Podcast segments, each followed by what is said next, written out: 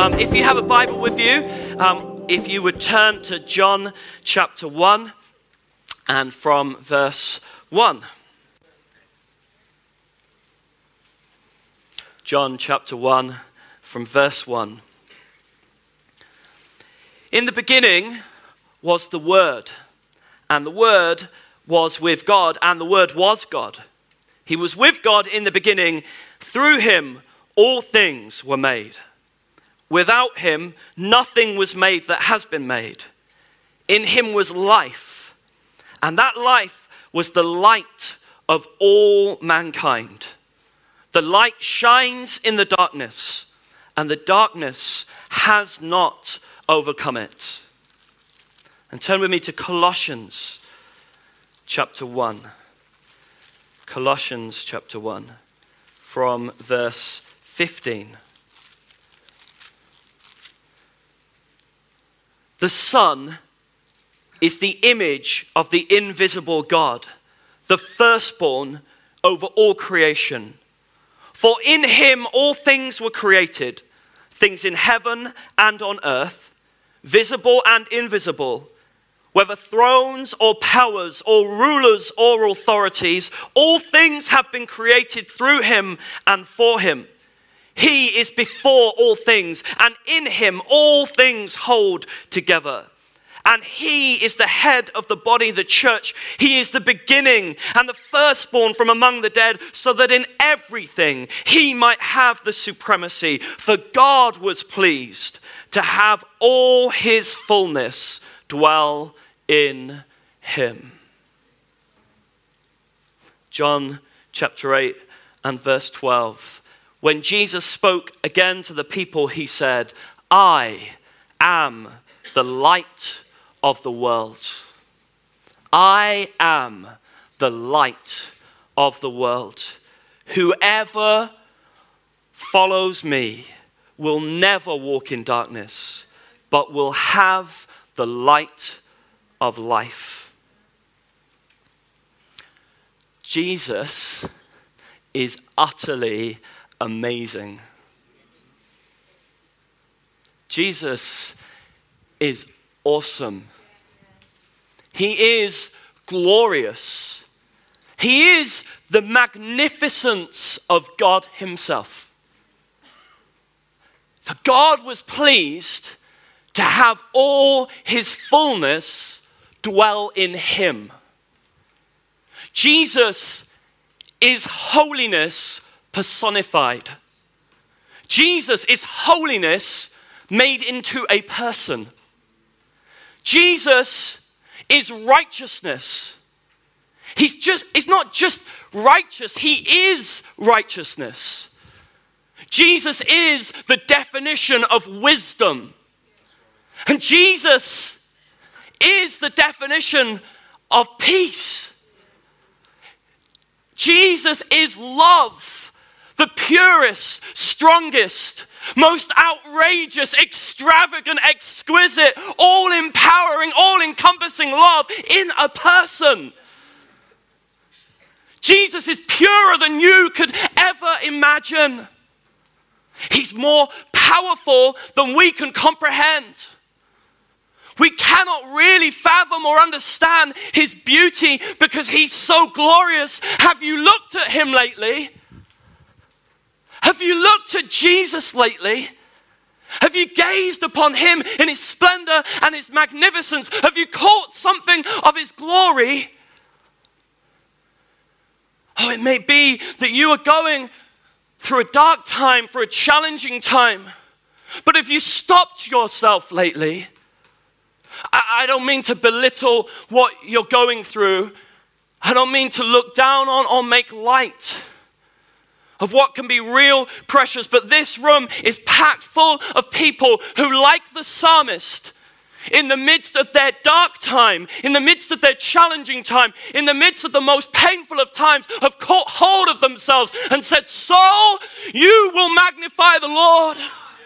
You will look at him again. You will gaze upon him in his beauty again. And I speak to my very innermost being and I say, Look at Jesus. Look at how holy and awesome and righteous he is. how just in his judgments, how true in all of his ways because he defines truth. You cannot get truer than Jesus.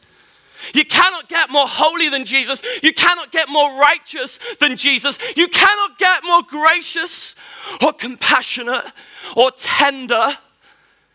You cannot out accept Jesus because he's the definition of acceptance. You can't be more gracious, more loving, more tender because He defines all of those things. He is before all things, He is through all things, He's at the end of all things. He's Jesus. He's magnificent. He's the God of the universe. He's the lover of my soul. He is closer than a brother. He's more intimate than a lover. He's more tender than a mother. But He's the ruler of the universe. He's the ruler of everything, and everything that exists exists because of Him and for Him and through Him. Jesus is awesome. He doesn't, he doesn't just want us to sing nice little songs. He's magnificent. Have you seen him? Have you met him? Have you gazed upon his beauty and found him taking your breath away. Said, You don't have those moments, then let me assure you there is more of him for you to meet. And the truth is, for every single one of us, there is more of him for us to meet and to encounter. And you will never, ever exhaust the infinite treasures that are in his person and nature and character. You'll never grow tired. It will never get dull. If you keep looking at him, there is always more for you to discover. If you think you've got Jesus sussed out and understood, then think again, my friends, because Jesus is brilliant. Jesus is awesome. Jesus is glorious with the glory of eternity. For in Christ, all the fullness of the deity lives in bodily form. All of God in a human person. Jesus came to put all of God on display. The God of healing, the God who gives life, who is life, who breathes life into dead things, and they come alive again. Jesus came to put God who loves the unloved, the marginalized, the oppressed, the captive. Jesus comes, puts that God on display in a human person the God who sets the captives free, the God who opens blind eyes, who unstops deaf ears, who brings hope to the hopeless, who provides for the poor, who lifts up those who are downtrodden out of the mud, out of the dirt, out of the mire, and restores them and puts on them a crown of beauty instead of ashes. He puts that God on display. He lives his very life his human life, tempted like you in every way, facing the same pressures that you face. Oh, they might have looked different in first century Palestine, but facing all the same pressures as you face, facing all the same temptations in one way or another, and yet he lives an entirely obedient, sinless life. Look at Jesus and you see God the Father. Jesus brought glory to the Father. Jesus made the Father famous. But I want you to understand, I want us to understand something very, very important this morning. In bringing glory to the Father, oh, how he did. I hope you would agree that Jesus has brought glory to the Father. But in doing that, in bringing glory to the Father, in making the Father famous, as it were, Jesus did not start with nothing. Jesus did not start with nothing. Let me show you what I mean. Look at John chapter 17.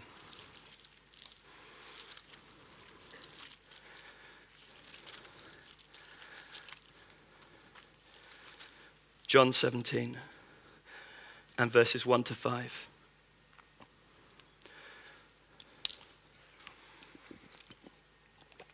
After Jesus said this, he looked toward heaven and prayed, Father, the hour has come. Glorify your Son, that your Son may glorify you. Glorify your Son, that your Son may glorify you. For you granted him authority over all people, that he might give eternal life to all those you have given him. Now, this is eternal life that they know you, the only true God, and Jesus Christ, whom you have sent. I have brought you glory on earth by finishing the work you gave me to do. And now, Father, glorify me in your presence with the glory I had with you before the world began. Jesus had glory with the Father before the world began. And Jesus receives glory from the Father so that he can give glory to the Father. Do you see how that works? See how Jesus prays? He says, Glorify me so that I can glorify you. He says, Father, give me glory so that I can give glory to you. John 17 and verse 20. John 17 and verse 20. My prayer is not for them alone, I pray also for those who will believe in me through their message. That all of them may be one, Father, just as you are in me and I am in you. May they also be in us, so that the world may believe that you have sent me. I have given them the glory that you gave me that they may be one as we are one, I in them and you in me, so that they may be brought to complete unity. And then the world will know that you sent me and have loved them even as you loved me. Father, I want those you have given to me to be with me where I am and to see my glory. The glory you have given me because you loved me before the creation of the world. Righteous Father, though the world does not know you, I know you, and they know that you have sent me.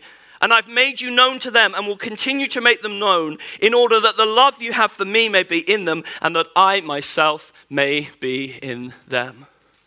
Because Christ in you is the hope of glory. Christ in you is the hope of glory. Father, give them the same glory that you gave to me just like you gave glory to me so that I could glorify you with my life. Now, Father, Jesus, ruler of the universe, is praying for you and saying, Father, would you give them just like you gave me glory so that I could turn that glory around and glorify you with my life? Would you also manifest glory in their lives so that they can glorify you with their lives in the same way that I have? Isn't that amazing prayer that Jesus prayed for you? If you have believed in the message of the gospel, then Jesus prayed that prayer for you. He prayed, Father, would you pour out the same glory as you manifested in my life into their lives so that they can glorify you just like I have glorified you?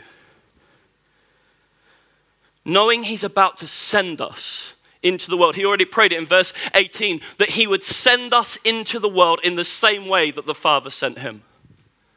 Knowing that he was returning to his Father after he had accomplished all that he'd sent him to do, knowing that he would return to the Father and send his followers into the world in the same way that he was sent, he prayed, Give them the glory that you gave to me. See, he calls us to steward the glory that He places upon our lives. He calls us to steward, to look after. What do we mean by that expression, to steward? Well, think of it like this.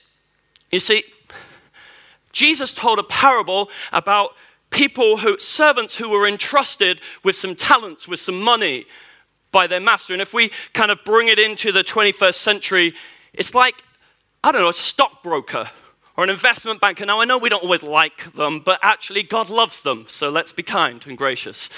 And, you know, when they first start out, they don't have any money of their own. They're not trying to produce something out of nothing, but they're actually taking what belongs to someone else, normally someone who's pretty wealthy, pretty rich, and they entrust them to use their money that belongs to them in order to make more money for them. Yeah? So the broker takes what belongs to them and does something with it in their life and then gives back more to them. Now, of course, the broker hopes that he will get rich along the way. And actually, before you think, oh, tut tut, that's exactly what God wants us to do. He wants us to get rich, whether that's materially, whether that's in all other kinds of blessings in our lives. Let's not get focused on the money, but He wants us to be richly blessed living in his favor as we participate in using what he has poured out in our lives to bring glory back to him. You see, sometimes we feel so much pressure because we think we've got to produce something out of nothing. We think that God has just about let us off miserable, kind of awful, dirty, rotten sinners that we are, and we kind of stay in that mentality. We think that he's just about let us off. We've just about escaped from hell. And now we're starting from nothing. We've got nothing. And we've somehow got to produce something for this onerous taskmaster who's still pretty angry, really. And he's just waiting to smite us. But that is not the gospel. That is not the gospel. He wants us to produce awesome glory for His name. He wants us to make Jesus famous. He wants us to bring glory and honor. He wants people to look at our lives. And just like they looked at the life of Jesus and they saw the Father, He wants people to be able to look at your life and see Jesus, see the Father, see the goodness of God, the healing power of God, the resurrection life of God, the justice, the mercy, the grace, the compassion, the righteousness, the holiness, the sinlessness, the obedience, the extravagance, the generosity, the happiness, the goodness, the grace, the mercy, the compassion the belief in the oppressed and the marginalized, the belief in all people, the desire to raise up and lift people up from where they have been trapped. He wants people to look at us and see all of that in us. But you don't have to kind of look around and think, how can I possibly be that? You have to receive the glory that He pours out because we are those who, by the Holy Spirit of God, are being transformed from one degree of glory to another. And we have to learn to live in and accept and participate with what God is pouring out in our lives. You see, this is why Jesus died and shed his blood for you we discover all the way through the Old Testament, again and again and again, the blood of sacrifice was poured out to cleanse the temple so that the glory of God could come and be made manifest in the midst of his people. And Jesus shed his blood so that you, the temple of God, could be cleansed, so that all your sin could be taken away so that the glory of God could come and dwell in you. That's why Jesus gave his life. That's why Jesus shed his blood for you as an individual. Why, with you in mind, he bled and died on that cross because he wanted to cleanse you. He wanted to make you whole, and He wanted to pour out His glory in your life. You are created to be a temple that carries the very presence of God into this world. That is the purpose of God from the very beginning. He made us and He said, Now go and fill the earth. Fill the earth and subdue it. Bring it under my rule and my reign. Fill the earth with my presence and my glory, my rule, my goodness. Let my kingdom come to the ends of the earth. But we rejected it. We went our own way. We did our own thing. We threw it back in God's face. We weren't having any part of it, but still He came after us. He said, I'm not abandoning my plan. I will have my sons and my daughters who live for my glory. I will have a people that the world can look at them and be blessed by what they see of me in them. I will be famous to the ends of the earth. And so that's why he sent Jesus. That's why Jesus died and shed his blood, not only so that you could be forgiven and spend eternity with him, which of course is a desire of his heart, but also that you could fulfill the purpose for which you were created in the first place to bring glory and honor to God. Because you, as it tells us in Ephesians chapter 1, were made for the praise of his glory. You were made, that's why you exist. Some of you heard you, uh, some of you heard me tell the story of a time some time ago, I think it was about five years ago now, um, with Ben Matheson, who's in this church, on a journey across um, the, the interior of the Democratic Republic of Congo. We were traveling um, by Jeep, and um, at one point in the journey, um, it became apparent to those driving and looking after us that, that they felt we were being chased by bandits.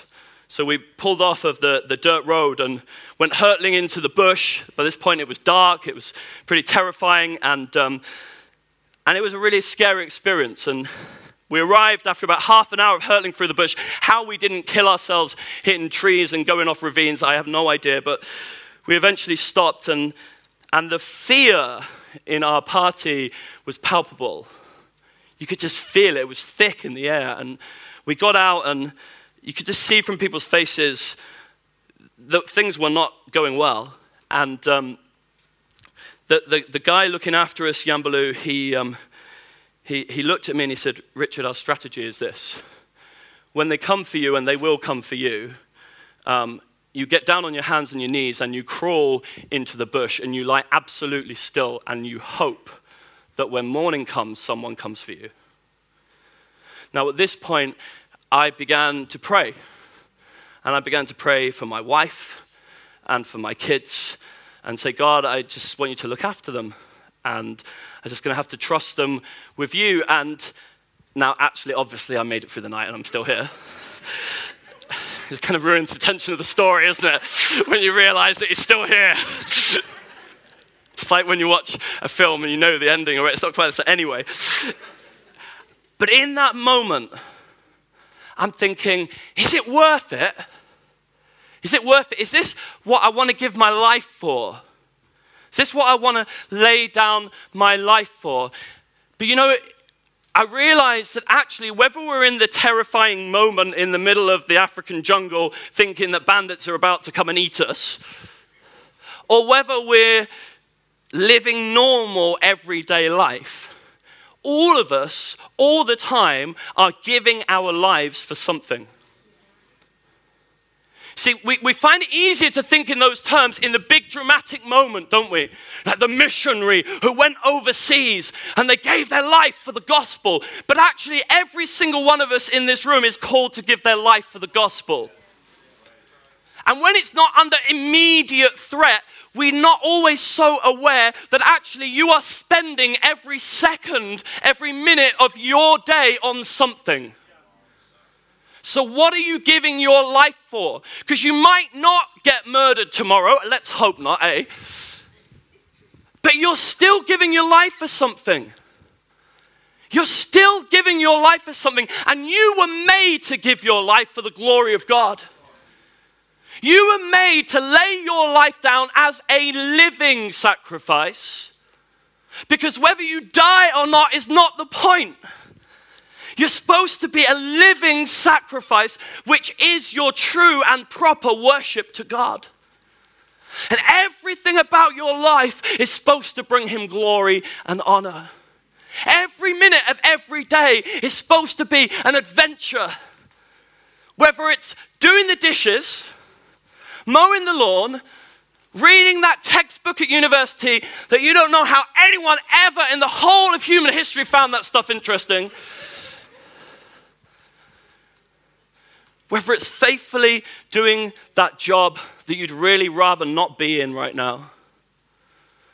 Whether it's holding on in there in that relationship that you're really, really struggling with. Whether it's faithfully bringing up your children whatever it is, whatever circumstance, whether it's in that scary moment where someone said to you, What do I have to do to be a Christian? Or whether it's in the, the daily life of just trusting that though no one ever asks you what they have to do to be a Christian, you trust that the way you are living your life, doing your job, bringing up your kids, living your, in your family, whatever it is, is bringing glory and honor to Jesus. Everything you do is about Him. Everything you do is for Him. And Jesus gave His life so that your life could fulfill its purpose. Jesus died on the cross and shed his blood so that you could do what you were made for, so that you could be set free from living life your own way. And you could say, My life will be all about him and his glory. Do you know what? Sometimes we make that decision, we think, Great, I've got into heaven, that's it. And then we just get on with our lives. But that's not the decision we made. That is not the commitment we made when we gave our lives to Him. We said, I will turn away from living life my own way, and I will make my life all about you. He calls us to that again. He calls us to that each and every day. He says, If you want to follow me, then take up your cross and die to yourself every single day. Let your life be about me and my glory. But it does not send you off to look around, to scrabble around in the dirt, desperately trying to see, can I find anything of worth or value in my life to offer to Him? But He pours out Himself into your life. That's why Jesus died, so that He could cleanse you and make you whole and pour Himself into your life so that you could receive the Spirit of God, and by the Spirit who is in you, you could manifest the glory of God. You could move in power. You could produce the character of God in your life. You could offer hope in hopeless situations. Of course, you can't offer hope in hopeless situations if you're just a person.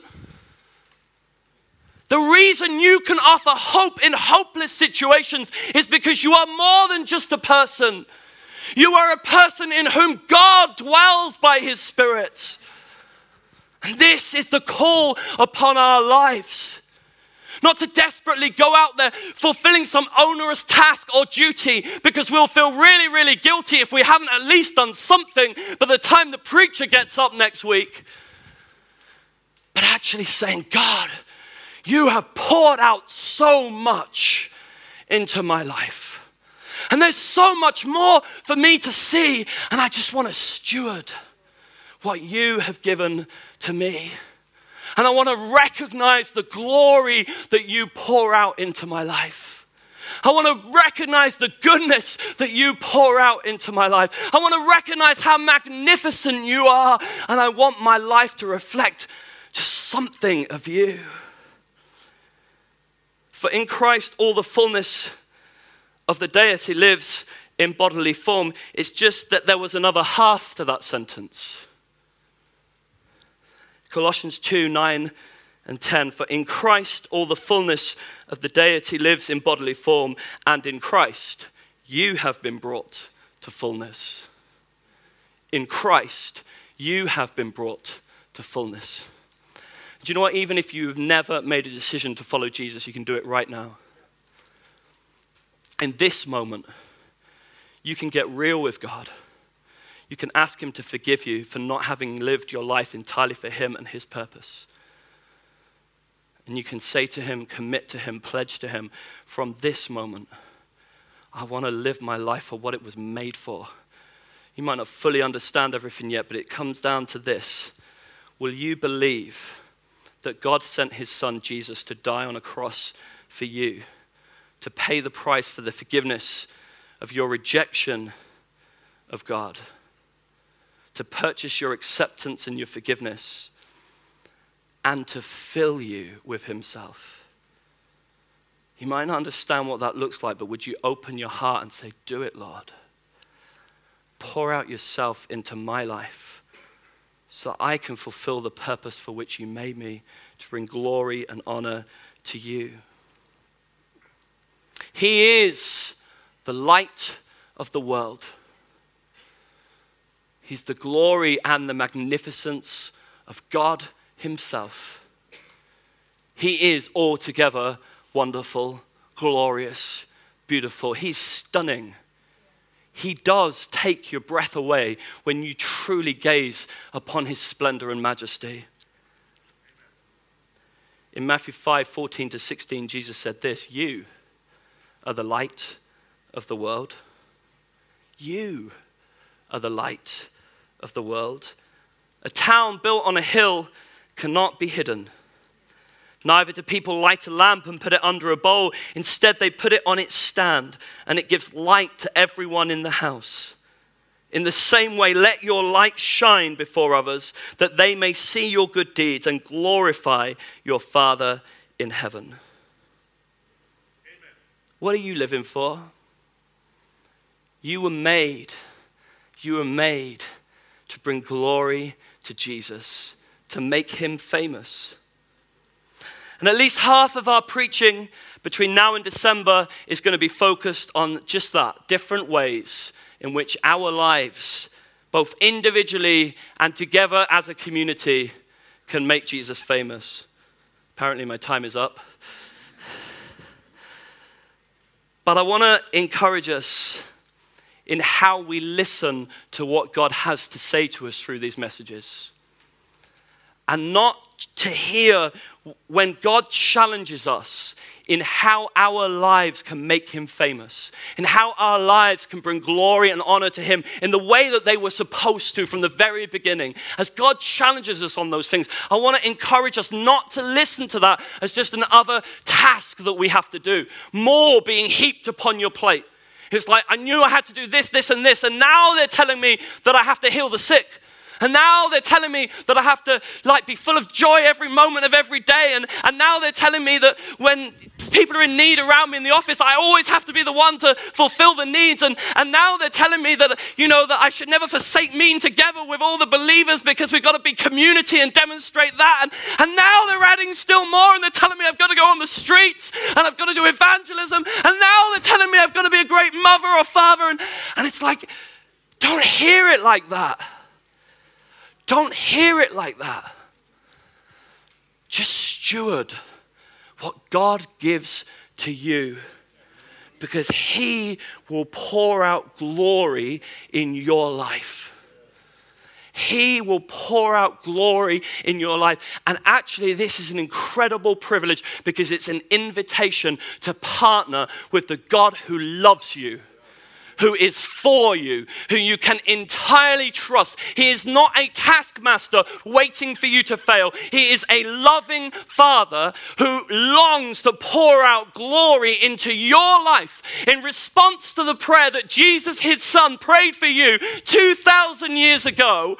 He wants to pour out glory into your life so that you can use that which he has given you to bring glory and honor back to him. So we will look in more detail and we'll look at practical things. But this is an invitation to partner with God in an amazing circle of glory. This is about an inv- invitation to receive glory from God and to steward it by the way that we live, speak, think, worship, love.